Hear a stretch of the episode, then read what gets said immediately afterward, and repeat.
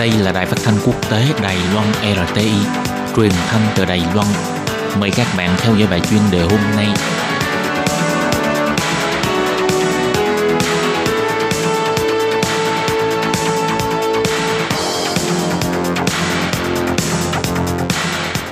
Lê Phương xin chào các bạn, các bạn thân mến. Hoan nghênh các bạn theo dõi bài chuyên đề hôm nay qua bài viết Đẩy mạnh sức khỏe tới nơi làm việc và triển vọng kinh doanh – Vừa qua, huyện Miêu Lực liên tục xảy ra ba vụ tử vong vì làm việc quá sức và áp lực công việc quá nặng nề. Hai người là hiệu trưởng và một người là chuẩn bị lên nhậm chức hiệu trưởng.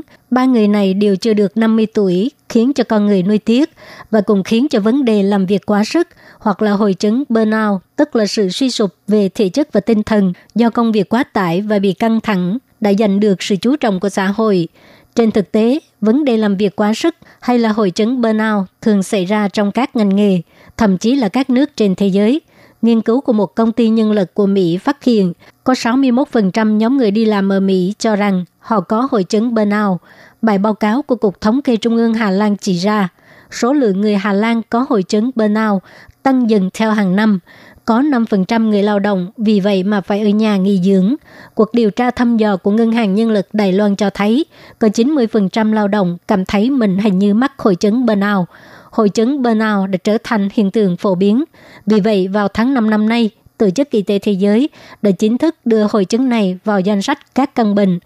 Theo định nghĩa của WHO, hội chứng burnout là một loại di chứng chịu áp lực công việc trong một thời gian dài nhưng không thể được giải quyết suôn sẻ.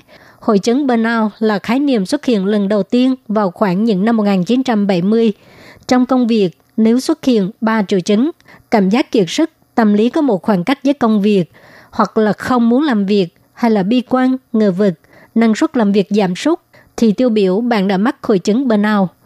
Thúc đẩy cân bằng sức khỏe và cuộc sống tại nơi làm việc đã trở thành mục tiêu và đạo đức làm việc mới nhất theo bảng xếp hạng thành phố có cuộc sống và công việc cân bằng nhất năm 2019 do cơ quan nghiên cứu và điều tra thăm dò Kishi công bố. Trong 40 thành phố được thăm dò, xếp năm hàng đầu đều thuộc châu Âu, trong đó có ba nước Bắc Âu. Tuy Đài Loan không có trong danh sách được thăm dò, nhưng nhìn từ vị trí xếp hạng của các thành phố châu Á, trong đó Kuala Lumpur xếp hàng chót, Tokyo áp chót, Hồng Kông xếp hàng 6 từ dưới lên và Singapore xếp thứ 9 từ dưới lên. Thời gian làm việc ở Đài Loan cũng không ít hơn các nước nêu trên. Tình hình làm việc quá sức cũng khá nghiêm trọng. Để xúc tiến sức khỏe cơ thể và tinh thần của những người làm việc, Sở Sức khỏe Quốc dân thành lập trung tâm chăm sóc sức khỏe ở khu vực Bắc, Trung và Nam đã nhiều năm nay.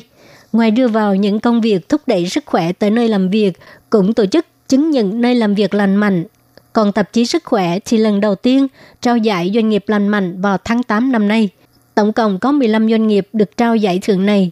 Giải này là để khích lệ doanh nghiệp chăm sóc và xúc tiến sức khỏe của nhân viên và xem đây là trách nhiệm xã hội của doanh nghiệp. Cho dù chính phủ, giới truyền thông và doanh nghiệp đều đang nỗ lực để thúc đẩy sức khỏe tại nơi làm việc, nhưng cho dù là giấy chứng nhận nơi làm việc lành mạnh hay là trao giải đều chưa đủ, các doanh nghiệp cần phải có biện pháp khích lệ thực tế như chính sách sức khỏe tại nơi làm việc mà Nhật Bản đang đẩy mạnh. Doanh nghiệp giành được chứng nhận này lúc tham gia dự án mua sắm hay là đấu thầu của chính phủ thì sẽ vì vậy mà được cộng thêm điểm, cũng có thể có lãi suất hoặc là chi phí thấp khi mua bảo hiểm với ngân hàng.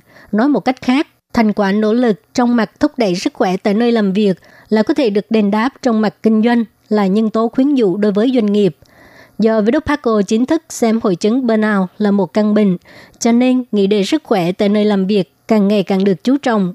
Doanh nghiệp Đài Loan muốn trở thành nhà máy gia công hoặc hợp tác thương mại với doanh nghiệp quốc tế chỉ phải nỗ lực hơn nữa trong mặt này. Chính phủ cũng nên đưa ra những biện pháp thiết thực và hiệu quả hơn.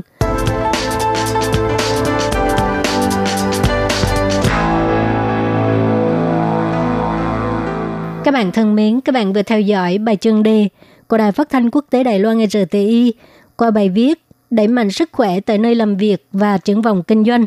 Do Lê Phương thực hiện, xin cảm ơn các bạn đã quan tâm và theo dõi. Lê Phương xin hẹn gặp lại các bạn vào tuần sau cùng trong giờ này.